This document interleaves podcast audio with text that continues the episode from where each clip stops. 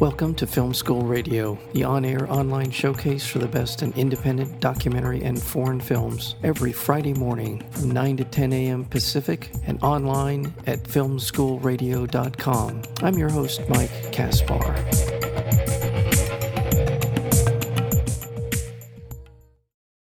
As far as they can run takes us to rural Pakistan, where families with disabled children have few options. Some desperate parents keep their children locked up or even chained. When athletic coaches from Karachi persuade the parents of three teenagers, Ghulam, Sana, and Sajawal, to allow the kids to participate in a sports training program as part of a Special Olympics initiative, the families glimpse the hope that living with disability doesn't mean that their children are useless. The film is called As Far as They Can Run and we're joined today by the director, Tanaz Eshaghian. Tanaz, welcome to Film School Radio. Thank you for having me, Mike. It's a pleasure. Yeah, thank you for being here. And it is a heart wrenching film on different levels, not the least of which is to see these children in the situations that we find them in, in these different yeah. villages that we find them, and also the lack of resources and again, it's just hard to watch, but it is a fact of life on the ground and in Pakistan. And so, tell me a little bit about how you came to know these families, the the initiative that we see in the film. What, how did this all come about? I met a woman, Ronak Lakhani, who is the the head of Special Olympics in Pakistan. She was telling me about the kind of work they do, and I I was amazed by it. Um, I kept thinking about it and I basically asked her if I come, can I come along and film and document? And she said yes. So I just got up and went. Next thing I know, I'm in interior Sindh. How much time did, were, did you do in sort of prep work before you started finding the subjects that you landed on in the film? I mean, I've, I've done films in Afghanistan and Iran and uh, now Pakistan. These are not Western countries where prep work gets you anywhere. You have to show up. So really, I showed up. I even went, I showed up and found my cameraman after I showed up. I knew the Special Olympics folks, and I met one of the social workers, the female social worker that you see in the film. I met her in Karachi, and talking with her, she was like, "Oh, you know, we're going to introduce you to a human rights activist who lives in Interior Sindh, Noor Noor Khan, and he knows all these cases. He's on the ground. He's really in the field and knows where there's children that are being locked up or chained. And where I, it was just like, let's go, let's go meet Noor. And then once we met Noor, he's like, we're going to these three places today.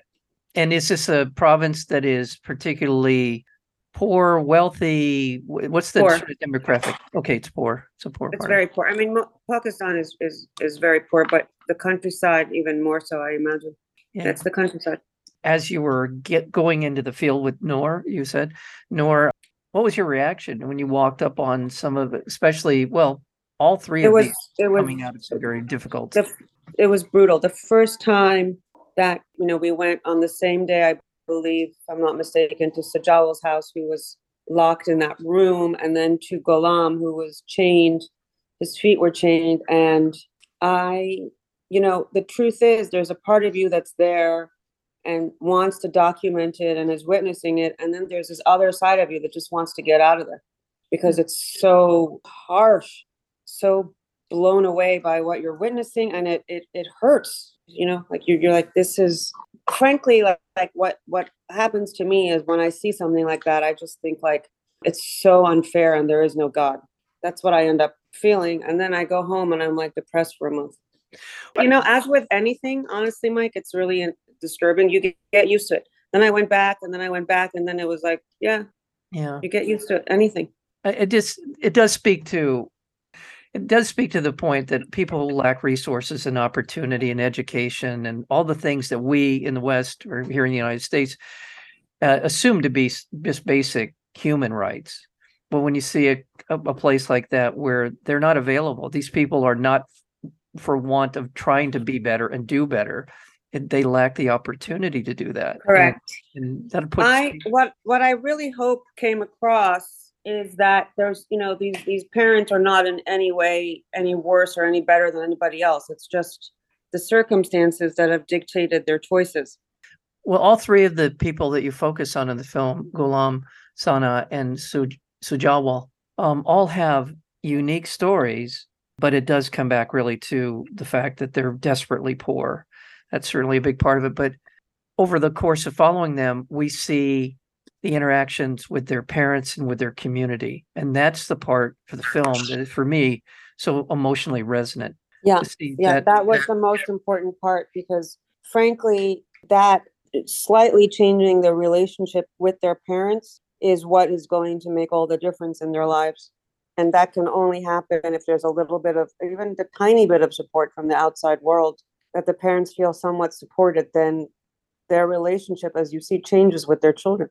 Again, you're focused on three different people, but I'm curious as to the level of resistance to them be becoming a part of it. We see part we see some of this in the film, parents' reluctance to let go of their children to allow them to do some of these things. But so how did that play out? Let's say for uh, Ghulam, who is uh, is more or less his brother's keeper, right? I mean, in terms his brother's more or less the person who. Well, they they were resistant, as you saw, like in Ghulam's case, in that he says to Noor at some point, he's like, I can't both tend to the field and, and bring my brother in this. Like, I just, I can't not work.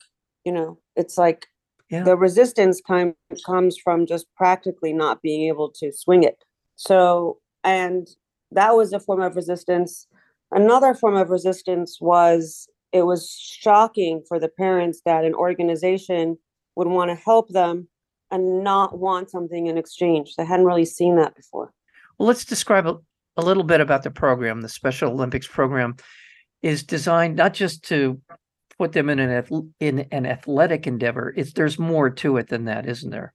Well, yes. I think the idea is that through the athletic endeavors and through the sports, these young, intellectually disabled teenagers and children, what have you, are becoming part of the community. They're becoming included instead of excluded, which is how you see them in the beginning.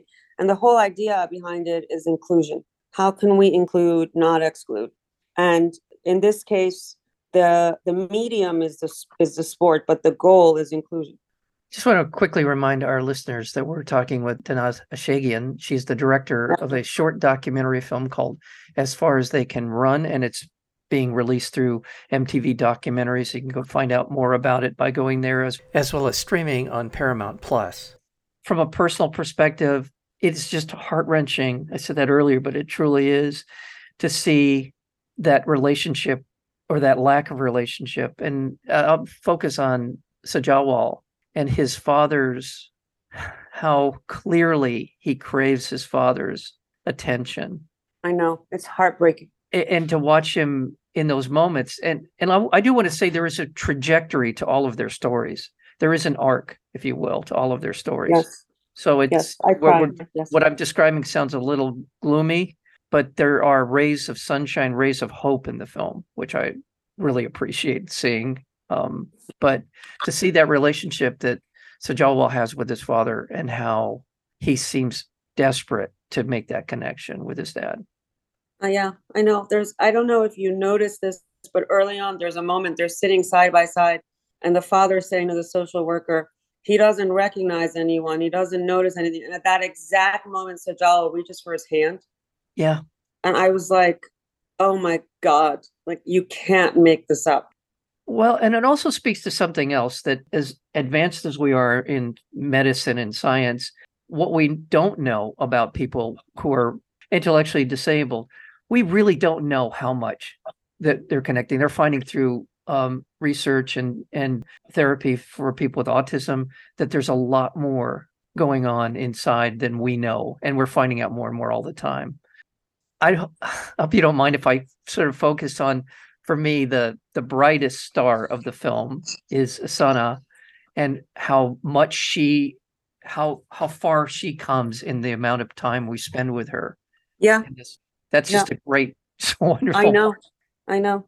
Uh, it was really interesting to me. The social worker, the female social worker, Tamina, when we first went to Sana, I remember her saying to me, she's going to improve the fastest and the best because I guess she knows this is what she does, so she knows, and she was right.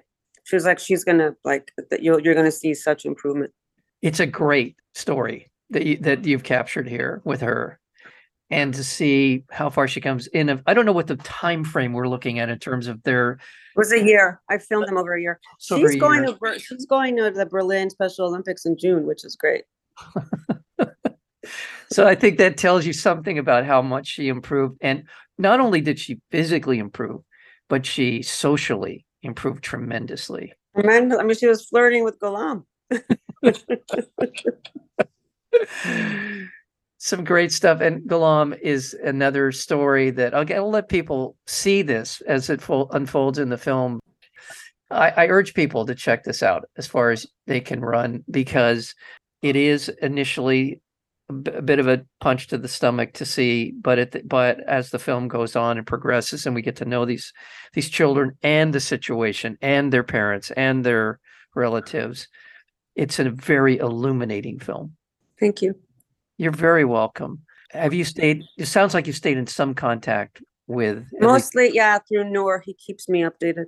Yeah, because he's in that area, so I get a sense. Like when there were the floods, I got I, I checked in to see if it was okay. Like I, I get some info. Is this what you want to do more of? This kind of story? Or are you working on something? I I normally I've noticed end up doing films, whether it was in Iran or in Afghanistan, now in Pakistan. The thing they have in common is it's people on the margins. So I tend to do that, you know, and and this is the same thing. It's like they're outcasted margins. Well, keep So- up the good work. And uh, once again, congratulations on the uh, MTV documentary platform, as well as being currently uh, available on Paramount Plus. Thank you so much. Thank, you. Thank you so much. A film again is called As Far as They Can Run, and we've been talking with the director, Tanaz Eshaghian. Thank you so much. Thank you, Mike. It was a pleasure to meet you.